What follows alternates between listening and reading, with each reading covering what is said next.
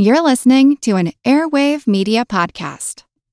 Yeah, oh, I am a scientist. Yeah, oh, I am a scientist. Yeah, oh, I am a scientist. Welcome to Unbiased Science, where we bring scientific method to the madness. We're your hosts, Dr. Jessica Steier. and Dr. Andrea Love. And on this episode of the podcast, we are very excited to welcome a special guest. Uh, we'll introduce him in just one moment. Um, but we are going to discuss cult mentality, the anti vaccine movement, and the predilection for conspiratorial thinking. so, not a controversial topic at all. Um, so, we're really excited to dig in today. Um, before we do that, let's go ahead and recap last week's episode where we talked about aging and longevity. So, we discussed life expectancy as a metric and shifting demographics over time. We touched upon the impact of nature versus nurture on the aging process and social determinants of health that may impact the quantity and the quality of our lives. Uh, Andrea helped us by zooming in on the cellular processes of aging to discuss what happens to our bodies as we age. We discussed some well known longitudinal studies on aging and longevity and their findings, including some of the predictors of longevity as well as cognitive health later in life. We then spend some time talking about the blue zones around the world. Uh, these are places with the highest concentration of centenarians. Those are people who live to be 100 years or older and the evidence based common denominators that link these populations. This was a really cool episode because it helped us set the stage for many future episodes that we plan to record on epigenetics, the booming anti aging cosmetic industry, and more. So if you did not catch last week's episode, definitely go back and check that out. Um, Andrea, would you like to kick us off uh, for this week's episode? Yeah, so part of the reason behind behind why we wanted to dig into this topic really had to do with some of our recent social media posts. So if you follow us on Instagram and Facebook, you will have noticed that we recently did some debunks on some of Joe Rogan's podcast guests, um, namely Dr. Robert Malone and Dr. Peter McCullough. So they've gone onto the Joe Rogan podcast and have spread a variety of disinformation statements about vaccinations, about COVID 19, and things like that. So we initially wanted to just kind of dissect the science and why these statements, you know, were incorrect um, so that people who are in fact tuning into that episode or know somebody who is tuning into those episodes could be armed with with this sort of information to debunk them. But after we started thinking you know realizing how popular his podcast is and how much of this you know, I want to say echo chamber he's really cultivated, we wanted to discuss some of the inner workings behind this group mentality. And, and in a way, it really is almost like a cult mentality. Um, and of course, Robert Malone and Peter McCullough both um, flung around the term mass formation psychosis to as a way to insinuate that the rest of the population is somehow brainwashed into thinking that COVID vaccines are safe and effective. And so we thought, why not bring on an actual expert about this topic, about group mentality? Um, and so we reached out to an expert, Dr. Uh, Jay Van Bavel, um, and he graciously agreed to join us today. So, um, very quickly, Dr. Van Bavel is an associate professor of psychology and neuroscience at New York University. He's an affiliate at the Stern School of Business and Management Organizations. He's also the director of the Social Identity and Morality Lab, and he's the co author of The Power of Us Harnessing Our Shared Identities to Improve Performance, Increase Cooperation, and Promote Social Harmony. Prior to joining NYU, Jay completed his PhD at the University of Toronto and a postdoctoral fellowship at Ohio State. And his research specifically focuses on how collective concerns, things like group identities, moral values, and political beliefs ultimately shape the mind, brain, and people's behavior. So his research addresses issues of group identity, social motivation, cooperation, implicit bias, moral judgment, decision making, and social media. And so he studies these sorts of issues using a variety of methods, including things like neuroimaging, um, lesion patients, social cognitive tasks, economic tasks, cross cultural surveys and computational social sciences. So, really, if anybody is equipped to answer these questions, it's him. So, thank you so much, Jay, for joining us today. Thank you, Jay. Thanks for having me. I'm excited to be here. And Jay, Andrea and I were actually chatting just before this, uh, just before we launched the episode, that of course, you know, we feel this is such an important topic that we think many of our listeners will be interested in, but we also selfishly really want to pick your brain um, because the whole goal of the podcast and of our social media page is to reach, you know, the population at large. We, we don't want our podcast and our page to be an echo chamber. We don't only want to reach people who think the way that we do. So we're very excited to chat with you today. So thanks again. Great. I'm happy to answer all your questions. So why don't we kind of kick it off with with maybe like a, a primer on, you know, this sort of group mentality and, and what factors determine how people fit into these buckets really before we get into kind of the group identity of the anti-vaccine movement. Yeah so there's about 50 or 60 years of research on group psychology and how people start to identify with a group and this starts very easily. You can simply flip a coin and you can put people on a team and immediately they start liking their in-group members and trusting them more and looking more towards them uh, for decisions and for information. And so that's a basic part of human nature and then once you're in a group, what matters is what the norms are. So some groups have norms that value accuracy. So we're a group of scientists here. So we've been trained to think about, you know, being accurate. And then if somebody spreads misinformation, um, they would lose status among a group of scientists. You know, they stop getting invited out to dinners. They don't get asked to be on conference panels anymore. Um, but there are other groups that have norms that don't value accuracy. They value conspiratorial thinking. They are more likely to share misinformation. If people get caught in a fact check saying something wrong, it doesn't harm their reputation. And so that is very common in, in cults, in conspiracy groups, uh, and also sometimes among political propagandists. Yeah, absolutely. I mean, I think, you know, we often find when we're engaging with folks, when we're trying to dispel misinformation, you know, it seems that people that are resistant to vaccination kind of fall into one of two camps. One are the truly kind of apprehensive, the skeptics, where they are receptive to new information, but they've heard from another source something that scared them because maybe that was a propaganda piece that was utilizing the appeal to emotion.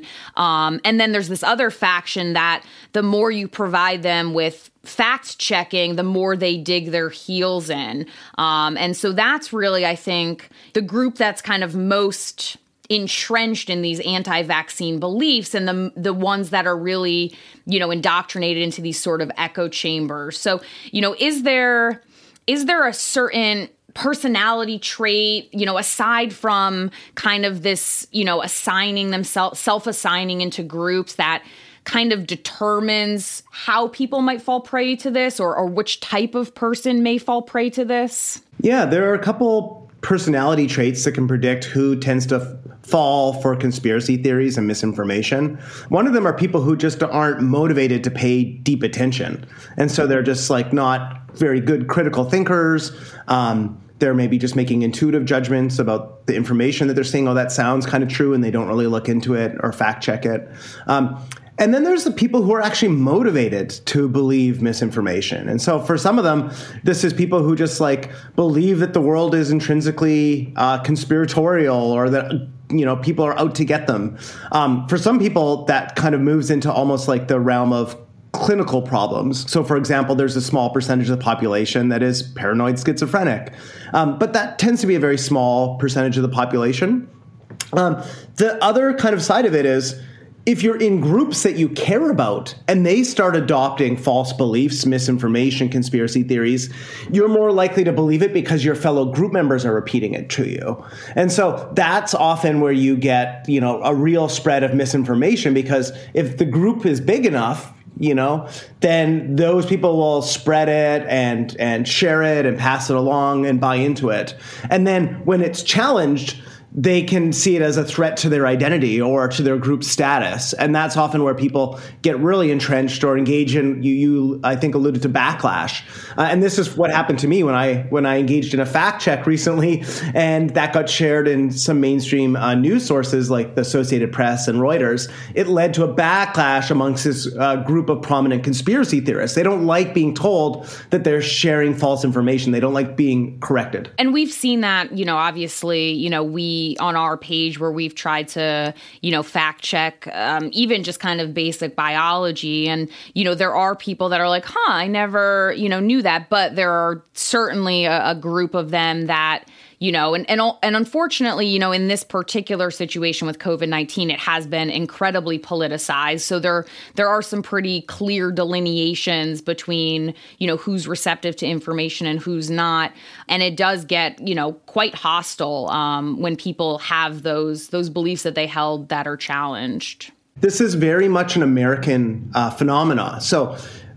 I've been studying this since the first stages of the pandemic, and the pandemic has been highly polarized in the US, where, you know, especially like Trump supporters are among the least likely to believe the pandemic is serious. They were the least, least likely to engage in social distancing. We have a huge study on that. They were less likely to wear masks. Now they're less likely to get vaccinated. Um, we just finished a study analyzing every single county's vaccination rate in the US, and uh, who they voted for was the single biggest predictor of uh, vaccine rate. And counties that voted for Trump were by far the least likely to have high vaccine rates. And not only that, but this uh, partisanship was five times more powerful than the next biggest predictor of vaccine attitudes. So it just shows you, like, of all the things that seem to be driving vaccine uh, behavior right now, that is the single biggest predictor by far in, in the data that we've seen. So, Jay, what do you credit? I mean, I, it just seems to, to us that this this mentality is, you know, this anti-science movement, especially the anti-vax movement,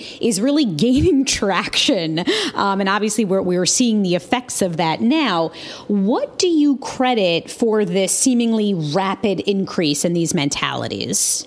Yeah, so I think uh, there's two ways of thinking about it that uh, you know in the data. One is that before COVID, anti-vax attitudes were not really linked to political party identification. And so you would see like, you know, soccer moms in California who didn't want to get vaccinated and you'd see like conservative traditional religious communities, you know, in Ohio that were unlikely to get vaccinated. And so those were the types of places that would have measles outbreaks. And so it wasn't really clearly political, it wasn't left or right. It wasn't really until COVID took off and you saw rhetoric from Donald Trump dismissing the seriousness of COVID. And then that was echoed on, on platforms like Fox News and on social media. And from the various, er, very earliest stages, COVID was not taken very seriously. And so one of the reasons people didn't engage in distancing or mask wearing or now vaccine is because there's a large group of the population that's driven by their political identity um, who didn't take it seriously. And the reason I say political identity is because if you look in other countries, it's not really um, and we just did an analysis of people in 68 countries around the world and this wasn't the case in other countries. So even if you just drive north to canada conservatives there uh, took the pandemic seriously and partly it's because there was a study showing that conservative leaders in canada took it seriously. Um, if you go throughout europe and other countries um, conservatives in most of those countries are taking it just as seriously as liberals. So it didn't have to be this case. It was when leaders and and elites triggered th- that as an identity based issue among their followers. Yeah. So, j- can I just give one little disclaimer here, Andrea? Sure. so, one, and I think I alluded to this at the beginning, Jay, you know, one of the goals of this podcast is, you know, that we do want to be apolitical and dispassionate. We want Democrats, Republicans, independents, and everyone in between to tune in, and we want to be a trusted source for them. And I just want to be clear that what Jay is presenting here, this isn't opinion based. Uh, Jay, you know, I don't want to speak for you. You are presenting actual objective data that have demonstrated that uh, po- political, um, I forget how you phrased it, was it uh, affiliation, Identity? I think? Uh, identity? Political ideology. Ideology. Political ideology, Um, which is yes. if you're conservative or liberal. Right. Uh, and, and that ha- we're seeing that that is associated with some of these beliefs. I just wanted to give that little disclaimer here. These are not our opinions. This is based on objective data. Um, Andrea, sorry, did you, you were about to say something? Yeah, I was just going to say, you know, it is really interesting. So obviously, you know, I, I'm an immunologist, a research immunologist, and so you know, the anti-vaccine movement has kind of been intimately linked with my career. And exactly as you said, Jay, you know, during the Andrew Wakefield era, it was a lot of these you know, potentially socially liberal, you know, moms in particular who were concerned about these false claims that vaccines were linked to autism, which we know was falsified data, is not true. Um, and then a lot of it was based on a lot of these fear mongering campaigns that vaccines contain toxins. So you had this kind of, you know, contingency that was anti vaccine because you know they were trying or they were misled to you know that that this was supposed to be something about you know being health conscious and they didn't want to inject you know vaccines because they were trying to be health conscious.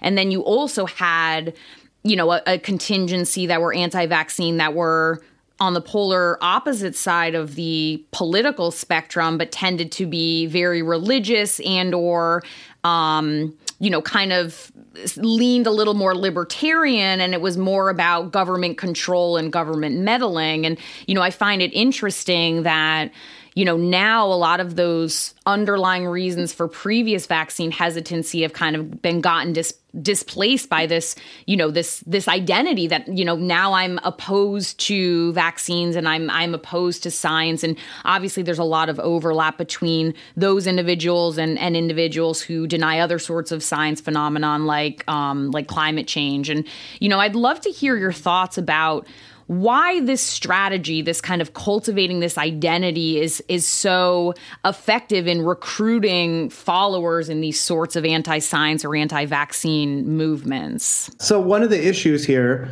and, and, again, I'm glad you distinguish this from people who are just vaccine hesitant, um, because there's some people that are just have heard mixed information. They're trying to get to the right decision for themselves and their family um, from people who are really identified with this movement and and really hyper resistant to it. Yeah. And then the other thing I just want to say to, to give some nuance, you probably have Republicans listening to this who are vaccinated. And if you actually look at the data now, I believe the majority of Republicans are vaccinated. And so, you know, the it, the issue is simply that almost every every Democrat has now had one shot, whereas there's a huge actual conflict within the Republican uh, identified community. So when we have polarization between left and right, what we also have is polarization within the right, mm. where you know about a third of them refuse to get vaccinated no matter what, and yet maybe fifty percent of them are definitely vaccinated, wanted to from the very beginning, and took this uh, very seriously. And so the dynamic also within uh, uh, the Republican community, and I have friends who are Republican in these communities if they get vaccinated, they can't share that on Facebook without getting pushback and criticism from their neighbors and friends or losing maybe job opportunities. And so there is also um, an environment there that's challenging if you are on the right and you do want to wear a mask or social distance or um, or get vaccinated. So I just want to make sure that there is an understanding of the dynamics in those communities are also pretty complex. I realize I didn't answer your question. Sorry, I just wanted to make sure I clarified that. No, no, that's fine. I think it's I think it's really important. Obviously, we're not trying to to drop people into these big buckets, and there's yeah. a lot of nuance involved, and you know a lot of other factors. You know, I think I think we found that people that are you know maybe more politically conservative, but are high risk or have high risk family members, or you know who kind of understand the implications of these sorts of things are you know, more likely to seek out multiple sources of information and try and parse out what's credible and what's not. And, you know, I think one of the challenges is that you know, we have this consensus body of data, right? We have the overwhelming majority of scientists, healthcare workers, medical professionals, you know, et cetera, who are in support of vaccination, who, you know, uh, share credible science. You know, I think the the recent data said that 96% of physicians were vaccinated, but there are these, you know, outliers even within these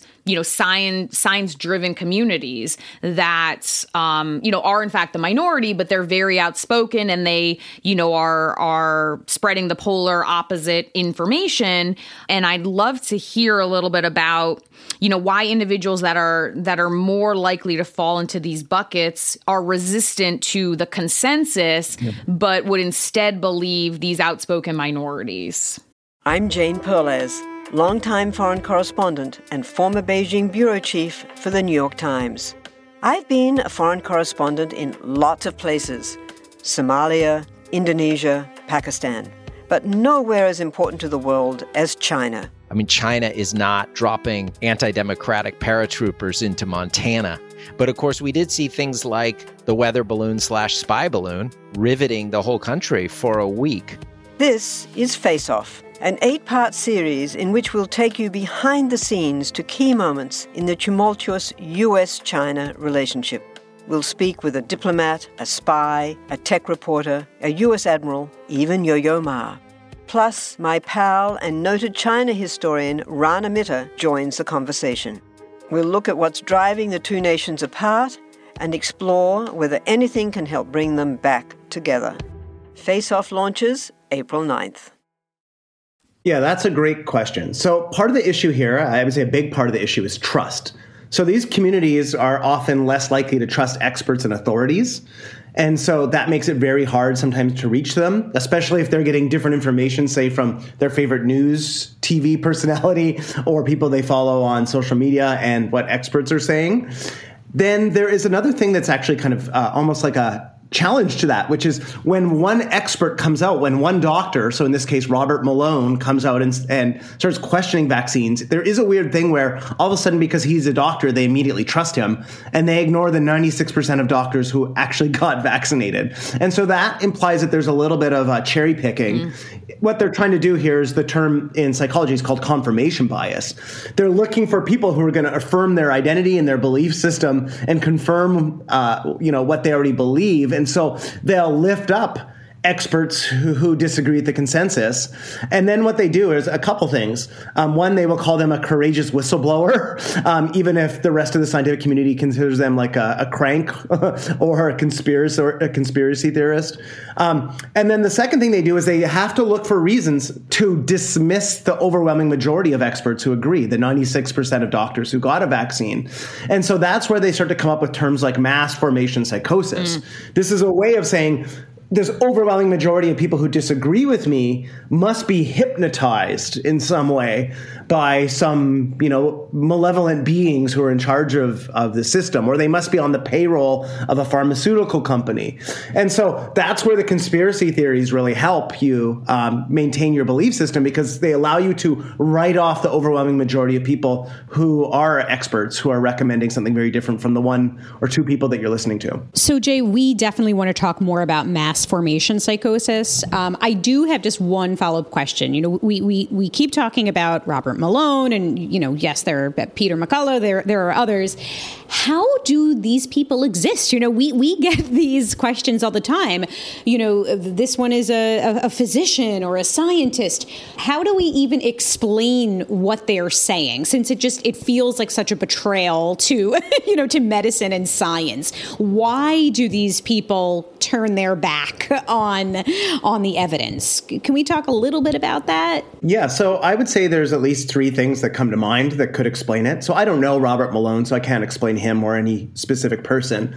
But there's at least three things. One is that you almost never have a 100% scientific consensus on everything. You know, every scientific debate I'm in, there might be 70, 80% of people who agree. But the moment you get to 96% of scientists who agree, usually that means there's overwhelming evidence. But there's always going to be one or two outliers. And so, well, why are there those outliers? Um, one is because these people are not actually that expert on the topic. Um, sometimes they will be, um, you know, uh, it, they might be going through personal issues or mental health issues. Um, and we don't really know the internal psychology of those individuals. Um, I don't know if that's the case here. There's a third reason, which is really just mundane, which is that there's a huge economic incentive structure for being uh, wrong about these things. so, um, it, you know, the classic conspiratorial mindset is follow the money. Well, in this case, the money is pretty easy to follow. So, um, if you look at four of the top top five most shared Substack uh, platforms um, a couple weeks ago, I was looking this up, were people who were sharing misinformation. And then if you go to their Substack, like if you go to Robert Malone's Substack uh, newsletter, he announces prominently that like many many people are are paying him are paid subscribers to this. So he's probably making six figures or hundreds of thousands of dollars spreading misinformation. And so you have to understand that there's an economic incentive structure for this. Or if you look at Alex Jones, who was maybe the most famous conspiracy theorist in the country, he was recently sued in a lawsuit. He had made over $100 million selling all kinds of uh, snake oil and fake miracle cures on his website. And so they're at the very top of the pyramid of misinformation. The people who are become famous for this are often making millions of dollars uh, by spreading it and getting a profile. And so it's just a really simple explanation of that the incentive structures unfortunately the economic incentives are very clear to to spread this stuff oh jay yeah, you know, it's it's really interesting because because you know we've we've done a few posts on on this on you know the conflicts of interest and the financial incentives and and you know pandemic profiteering and things like that. And it's always very interesting to me and and maybe you can talk about about this um, you know, maybe a little bit of cognitive dissonance here where where, you know, for example, Jess and myself get accused of being pharma shills when when we're in fact, you know, investing our own personal funds into trying to debunk things.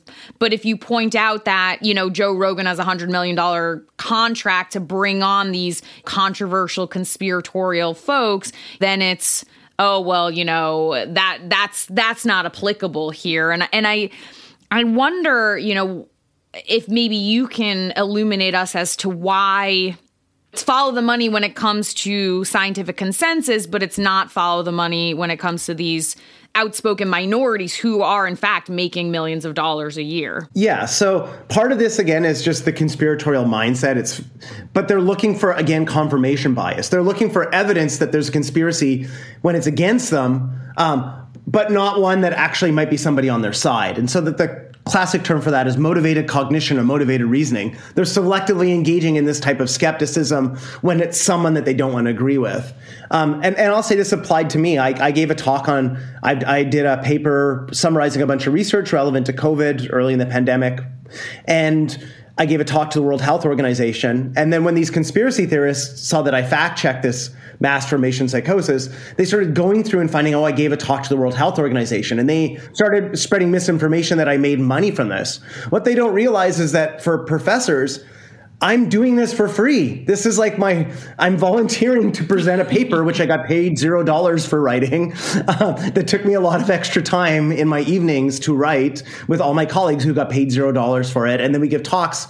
And if you've ever been in academia, it's, it's the opposite of a conspiratorial world, which is you have to pay money to go to a conference to present your own right, research. Right.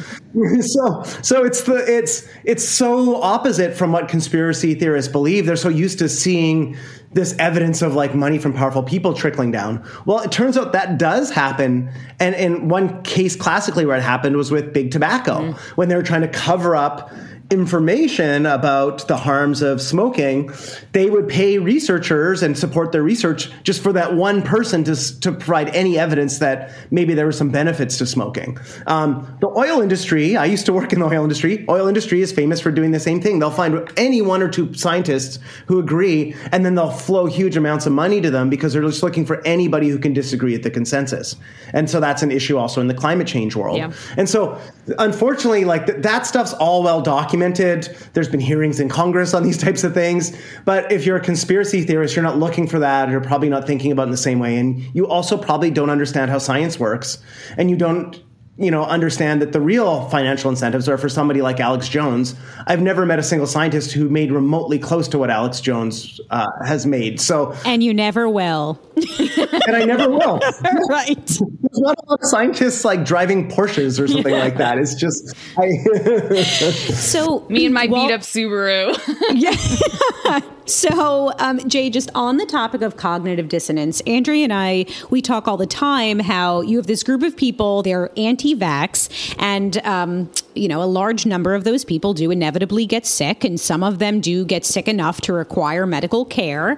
And they seem to, you know, suspend their mistrust of, I, I don't know, medicine and science when it comes time to actually needing medical care, to, you know, seeing these doctors who are now treating them, you know, who, who had been begging them to get vaccinated. They're begging for treatments like monoclonal antibodies, which are not FDA approved approved, or uh, Paxlovid, which is uh, manufactured by Pfizer. You know, it, it's how is it? You know, is it just that they become desperate in the moment or that they're not connecting the dots that you know these things are also again you know not FDA approved or you know manufactured by the pharmaceutical companies that they vilify.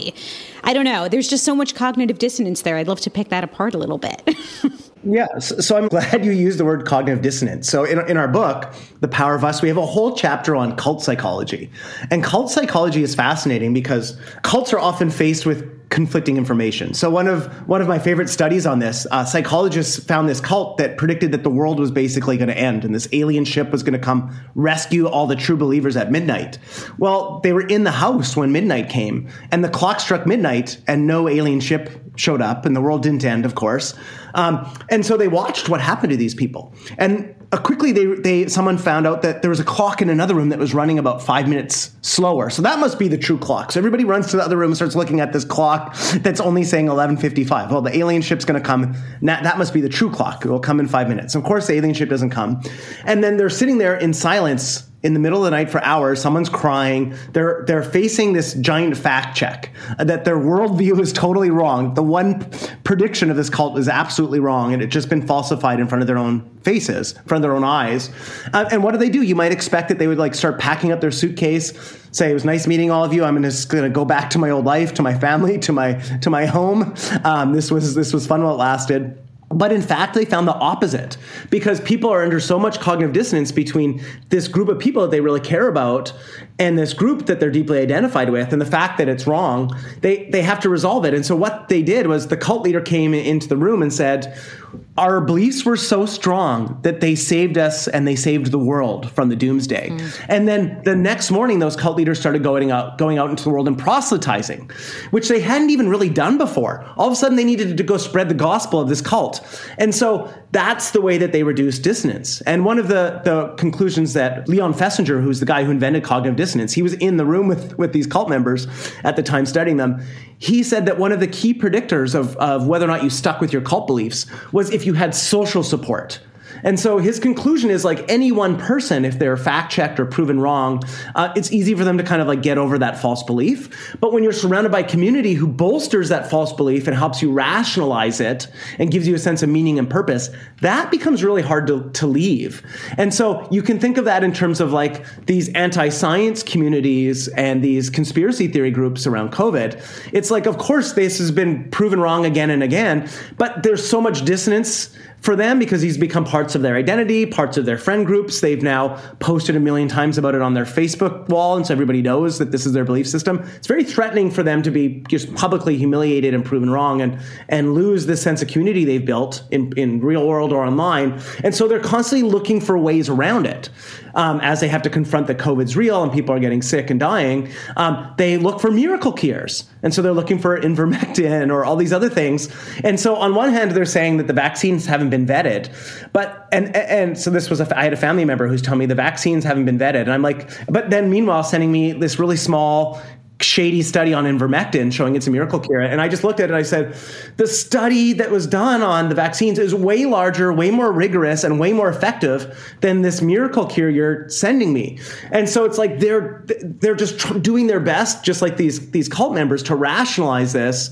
And, and in fairness, a lot of them aren't experts. They don't understand about like sample size and registered clinical trials and the FDA oversight. But they're grasping at straws to kind of make this thing all fit together in their mind without giving up this part of their identity and, and this community they're part of. I think this is a good opportunity to kind of bring it back to kind of the impetus for this and, and really Robert Malone. So, you know, he's become kind of this figurehead of the anti-vaccine movement. He he has an MD, um, you know, he doesn't practice medicine. He he started a, a PhD program, which is where he published that, you know, he was a co-author on that that small paper that was looking at methods to deliver mRNA into cells in the 80s. And he's kind of used that to springboard you know, his self proclaimed inventor of mRNA vaccine technology. And initially he said he was the inventor of the vaccine. And then when people fact check him on that, he walked it back and said, well, he invented the technology. And then when people fact check him on that, he tried to walk it back. And, you know, in reality, he he himself is vaccinated with an mRNA vaccine. You know, his his wife's Facebook still has a post, you know, last April announcing that he was going in to get vaccinated and all of their friends are congratulating, you know, him for his great work on there. Yet, you know, he pushes the exact opposite. He he warns people to not get vaccinated and he, you know, uses these claims that um you know, they sound scientific, right? They use jargon that are loosely affiliated with immunology to kind of appeal to authority. Um, but then at the same time, he he shares these outlandish statements like mass formation psychosis. And I'd really I'd love to hear your thoughts on that because you know you you did that piece on it. Um it was such a great debunk. And um I'd love to hear you explain kind of you know what where this phrase came from what they're kind of in, intended you know it to mean and and what what is real with regard to that? Yes. So I'll, I'll, maybe I'll start the origin story for me down this whole rabbit hole was I got emailed by Reuters, which is kind of a very mainstream news source, and they said, "Have you ever heard of this term, mass formation psychosis?" Here's a quote how it was used on this show.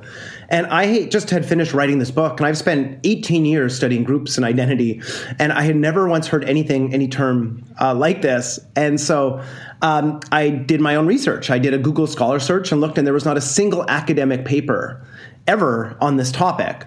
And so I said, no, I've never heard of this. It sounds, you know, like it was made up essentially, very much like a pseudoscience type of concept. And then I posted this on Twitter, and then immediately I have other colleagues and scholars who even have more expertise, been studying this for decades more than me, crowd psychology, and they said the same thing.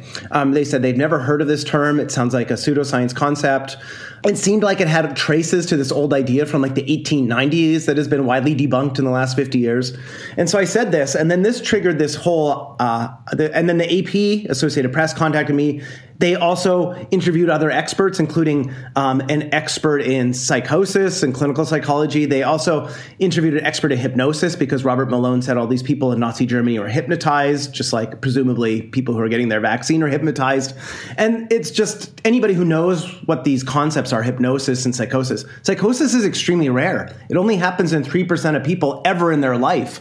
Um, at any given time, less than 1% of the population is psychosis. And so it's impossible to conclude that like Nazi Germany was psychosis or hypnosis. It's impossible to conclude that 4 billion people who have gotten the vaccine are under hypnosis or psychosis. And so it, it seemed to me like a made up s- set of language that was designed to discredit the overwhelming majority of people who have gotten this now in society. And so it's a way of again going back to cognitive dissonance of rationalizing and justifying your fringe or conspiratorial belief. So ultimately, you know, Malone and or McCullough and or other figureheads in the anti-vaccine movement have kind of coined this term to to sound like science jargon, you know, to to supposedly um, align itself with some sort of clinical diagnostic when it's really just a way to, you know, disregard the vast majority of of science and and consensus data in the context of COVID nineteen. Yeah, I mean, the, the, term, I guess, was coined only a few weeks before Robert Malone even went on this mm. show, but it was mentioned on a podcast by Mattias Desmet, who's a professor in Belgium. And so he, I guess, coined it on a podcast a few weeks earlier, and Malone was like elaborating it. But th- I looked into Desmet's publications. He doesn't have a single paper, from what I could tell, on group psychology. And I think he got the term mass formation from psychodynamic theory, which is like Freudian theory, which has long fallen out of favor in, in psychology. Um, so, so, even the term mass formation, which he uses, is just not a term that has ever, I've ever seen in the in the group psychology, collective psychology literature. And then he cited some studies that really are just basic things like social norms. Like people tend to estimate a line as longer when everybody else is estimating it. But what he doesn't realize, and I've read those papers in those same papers, as long as one person points out that the line is not actually longer, participants won't conform anymore. And so clearly they're not under psychosis, they're not under hypnosis. They can tell it, they just feel pressure to go along, but they immediately don't do it anymore the moment that at least one person you know doesn't agree with the with the consensus. So hmm. even the studies that he cites which are like 50 years old, he doesn't accurately cite what those studies show and what the majority of people do in those conditions. So it's just like a really, it, it kind of reminds me of like, uh, again, pseudoscience or pop psychology that's like where someone who doesn't understand about what the actual research is on this topic. And so it's unfortunate that this gets on one or two podcasts and 50 million people listen to it because then people act as if it's a true thing. Whereas like, no actual expert on this specific topic would agree with any of that. And most those ideas have gone out of vogue in the last 50 years. It's like, you know, taking an idea from 50 years ago, imagine taking an idea from like biology or something from 50 years ago and pretending it's still true. Like there's so many things that have been debunked yes. Yeah.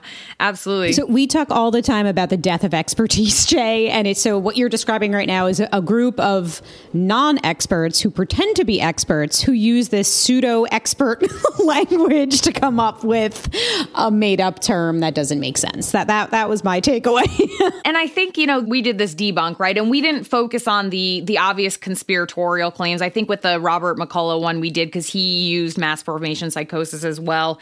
Um, but we focused focused on, you know, the loosely science related claims that Malone made on the podcast. And we, we wanted to really underscore, you know, the things he was strategically omitting. So he was cherry picking data and he was making claims that, you know, sounded legitimate, but and and you know using his credentials but if you were in the science world you would understand that they weren't but the vast majority of listeners are not.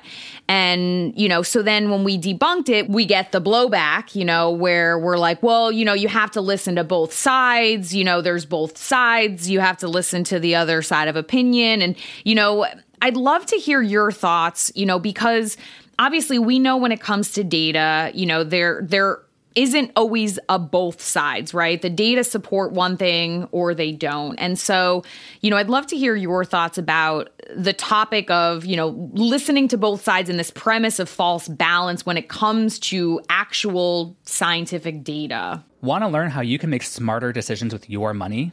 Well, I've got the podcast for you. I'm Sean Pyles and I host NerdWallet's Smart Money Podcast.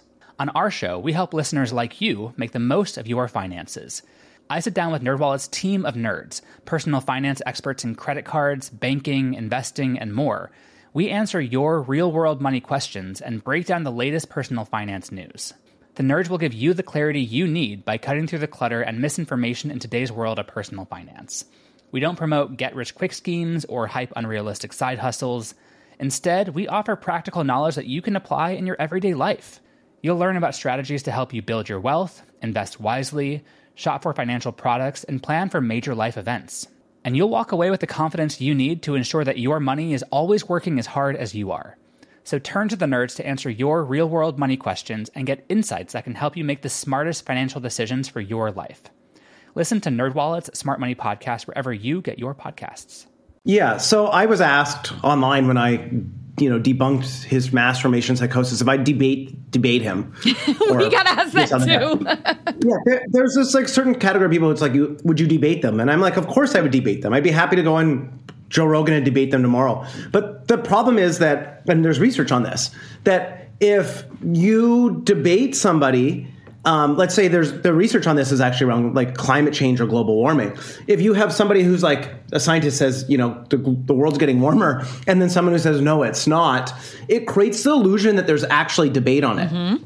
And so what's and then the person who's lying can get away with it unless there's like a third party fact checking it. So debate I don't think actually is very effective at this. In fact, it can backfire. What turns out to be more effective is communicating what the consensus perspective is. So when you said that 96% of doctors have gone vaccinated, the average person actually finds that compelling.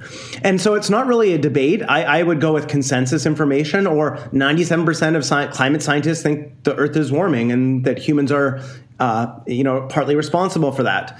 Um, and so that I think is is more compelling to third parties. You're always going to have that fringe group who's just going to believe what they want to believe, and you can't really convince them. Just like there's flat earthers, they believe the Earth is flat. I could go on the Joe Rogan show and debate them that the Earth is round, and I could you know get present a bunch of evidence, including a bunch of eyewitness testimony from astronauts who've looked down on the Earth and found that it's not flat. But that would probably not convince people who are like committed uh, flat earthers, right? And so that is the challenge right now is that debating people who are essentially flat earthers on these topics because they're so far out of mainstream is probably not effective and probably actually could backfire. And so I do think it's helpful to give fact checks, but who you're really trying to talk talk to and communicate with is kind of an unbiased, open-minded third party. You're not really probably going to get through to the flat earther type of version of person on, on this topic. So Jay, it's funny that you say that because that's sort of the, the whole impetus behind what we're doing, right? Is is to be that unbiased third party. And of course, we get thrown in our face, Andrea. I know you know what I'm about to say that we should rename ourselves biased science because they feel that we're only presenting one side. And it's not that we're presenting one side, it's that we're presenting the best available evidence and that general consensus yeah. that you're describing. So it's very, very frustrating for us that people really um, misinterpret uh, what what bias means in the context of science. Um, Jay, you know, there's this million dollar question, and, and, you you actually just touched on it that you know, will there always be an untouchable group of people? Is there a way to, to reach people who who do buy into this thinking to you know to to is there a point basically to, to what we're trying to do to reach these people? And if the answer is yes, we can at least maybe reach some of them.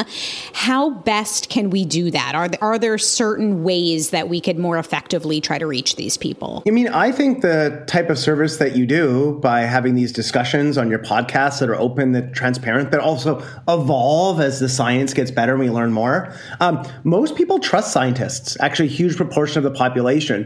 And so, what we're often talking about is a small sliver of people. Um, unfortunately, misinformation is easier than ever to spread, and you can go on podcasts that have 50 million people will, will download, uh, like the Robert Malone one. So you're kind of in a situation that's particularly tough. But I think over the long run, spreading the science, being transparent, being open, being honest, being accurate, updating your beliefs as you get new data is a way that scientists can continue to build trust. I think there are um, effective strategies of communication, right? And so this goes back to like sharing what the scientific consensus is. That's going to be more convincing to a third party than just having two people debate or just presenting two sides. So I, I do think that. I also think like you know, in some ways, I feel like I've become way smarter about epidemiology in the last two years. So much smarter about it than I ever thought I would be. Like a lot of people have learned an enormous amount because there's been a very public effort to have scientists on the evening news in a way that I've never seen before. To have podcasts like yours kind of emerge and fill this like real urgent public need. And so I am hoping that there's a silver lining of this, which is that we have uh, these platforms and, and now institutional practices of bringing experts in to weigh in on things that will stick around long after the pandemic's over, that can be used for all kinds of other issues that come up in society. Because I think historically, in some ways, we were worse off, where it was just political pundits like dominating the evening news and debating something, and it was very, you know, spinning spin doctors. So I do think that this is a very, a much more useful environment. But un- unfortunately, I think we're, we're now in the world where we're up against uh, an incentive structure that rewards a small number of people for spreading misinformation. And that's just something that's going to be a hard challenge. I don't know the way around it, but I think what you're doing is exactly what I would love to see more of in society. Well, thank you, and and you know you you touched on something else, um, Jay, that I that I think is really important. That this this concept that science changes as we learn more right? And and that concept it's not something that everyone grasps. And so when we update our knowledge and when guidelines or recommendations change it's thrown in our face and of course you know some very recent classic examples the the CDC you know has, has uh, updating their guidance on on masking or the number of vaccines that we'll need whatever it is and, and people see this as oh well you were wrong and no of course it's not that we're wrong it's that we're learning more. Um, so that that's a concept that I wish that uh, more people understood. Um, just wanted to note that that's so so important. Yeah, I would I would say another concept. There was an article in the Onion which is like a satirical news source. And this week they talk about the CDC sending out like a pamphlet to teach people about probability theory.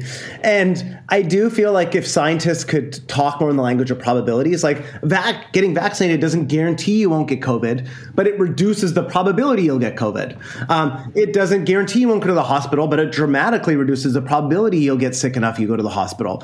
And so um, I do think that the media has done, you know, often a good job of it, but I've also seen the media make a lot of mistakes And so I'll just talk about the Australian Open. You had the world's number one ranked tennis player who was at, was not vaccinated went there, and I must have saw like 50 news articles on everything from ESPN to the New York Times about Djokovic and he didn't get vaccinated and and there's all this stuff. What I only saw one article that was buried in the bottom pointing out that 96 to 97 percent of all the top 100 players in the world, men and women, um, have gotten vaccinated, and so unfortunately, the way our, our media is structured is to go to the outlier, who's the exotic case, and present and just cover that in great depth. But they often don't contextualize it by saying, like, you know, 96, 97% of people in the same line of work have gotten vaccinated. And so I think that is something that we need to, to think about as a society how we're going to communicate things in ways that don't falsely communicate norms uh, that are inaccurate. Yeah, I mean, I've I've felt that frustration for I mean throughout the pandemic, but even before. And you know, we know that there's a financial incentive on clicks, and you know, so these headlines get often more sensationalized than ever, and you know, uh, research now shows that the majority of people don't read beyond a headline. And, and so, you know, in some ways it, it does a disservice to public health and science messaging because people aren't getting the the full story or the full information. Of course, we could talk about media regulations and things like that. Probably a topic for another another discussion. But um, you know, it, it Jess and I wrote uh, an op ed early on in the pandemic that really underscored the need for public health agencies, scientists, and, and the media to come together to kind of dispel misinformation and, you know, how we really need to be working together. And, you know, I do see some of that, but I think in other ways, exactly in the example you illustrated, it's, it's often making us have to do more work because then we have to say, wait, wait, wait a minute, you know, that's not what actually happened. You know, this is what but this is the context surrounding that that headline. Yeah, I think that part of our job is to do that. I also want to go back to original point that if we do want to reach out to people who are in these kind of committed false belief systems, I, I think that I'll just draw one last lesson from cult psychology. That one thing that cults and cult leaders do is they cut people off from family members who are critical of the cult they'll call that person like a suppressive individual and they try to pressure you to, to cut ties with them. And that makes you more reliant on the cult. Part of what uh, conspiracy theorists and misinformation uh, architects are doing is trying to, to foster distrust in experts and science and scientists and medical doctors and so that they can get you to rely entirely on them for their beliefs. So this was like robert malone's recent newsletter i saw which critiqued us he was trying to like insinuate that all the experts fact checking him, which is like many, many experts and many, many news outlets are all like part of some conspiracy for China to get global control or something insane, right? right? He's trying to make you distrust all of these outlets and all of these experts. So you just trust him. And so I think we also should probably do a better job of articulating what that strategy is and who and how he's profiting from that and I don't know if he sincerely believes that or not. Like this is, it doesn't really matter because that is a strategy that that cult leaders do. And so I think that we have to understand that that that psychological strategy and manipulation is part of something that we've seen in many other contexts. We know what it does, and that's why it's really important for us to keep sharing information. If we have family members who have these false beliefs, keep a line open with them, just like we would if they were in an abusive relationship. Abusers in relationships also try to isolate somebody from their family and, and, friends and support network. But if that person's ever ready to leave, it's really critical that other people they trust are there to help them out of it. So that's kind of my thought on it is I never want to completely give up on on helping these people get accurate information. Well, we don't either, and and I don't want to take up. You've been so generous with with your time, Jay. I have one final thought or question, and, and Andrea, I don't know if you have others, um, but we get so many troll comments, um, many of which are conspiratorial in nature, uh, some of which are rather violent and threatening. We've had our lives threatened. I mean, it, it's it's been really, really ugly.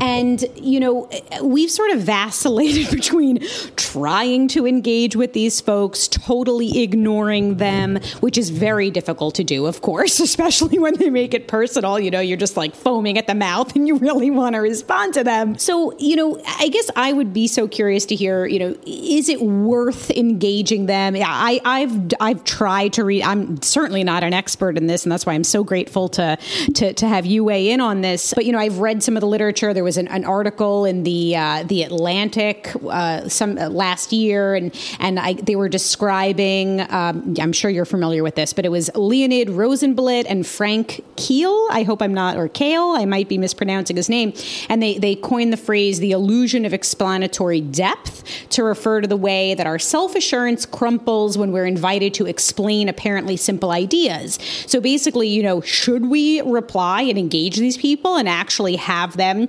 Okay, take take us through this. Okay, so you think this is one big conspiracy, and we're all you know walk it walk us through the theory. And I guess the thinking is is that when they're forced to actually talk about the details, the whole thing will fall through because they won't actually be able to connect the dots. So just would be so curious to hear is it worth engaging these people in your opinion? And if so, how?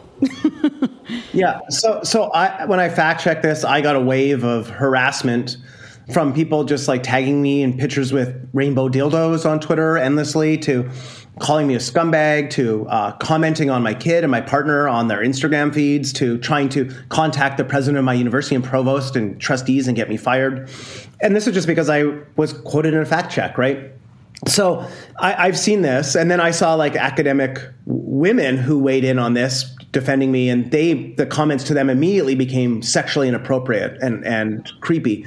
Um, and so I, I, think like if you're getting harassment, don't res- like the classic uh, response from the internet is never feed the trolls. Right. so so I wouldn't do that. In fact, if they're bad for your mental health, you have to mute them, or and if they're really harassing, I would report and block them. Um, there, and then try to distinguish them from people who are just like curious.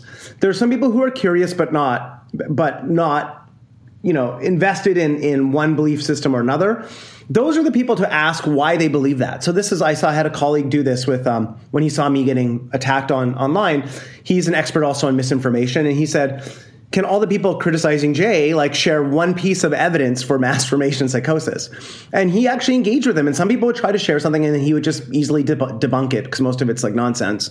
Um, but of course, most of the comments he got were just like you would debunk something, and then that person would immediately like insult him. Mm-hmm. And so, so I don't think it's like for most people it's worth their time or their their mental health. So I would try if you can to sift through people who are genuinely curious from those who are just in, engaged in harassment. And also, I should let you know that the person who is fostering all this harassment against me is a conspiracy theorist around COVID. But if you look at this guy's bio, you go to the Southern, Southern Poverty Law Center, he's an ant, uh, um, anti Semite, mm. um, uh, misogynist, um, you know, has all these links to other types of white supremacist groups. And so understand that these groups are often overlapping, unfortunately, in our society, and that when you challenge the conspiracy theorists on something, they it, it, brings with them a overlapping Venn diagram of people in these other groups that are are pretty ominous. And so I would not um, invest your time or emotional energy uh, dealing with those people. Actually, that some of those people are probably dangerous. That that's really helpful, Jay. And, and really, we, are so sorry that that you've been dealing with this and that we've been dealing with this. This has really uh, opened up the floodgates for a whole lot of um, ugliness. To be honest with you, a lot you, of keyboard warriors. A lot of keyboard warriors. Yeah. Yes.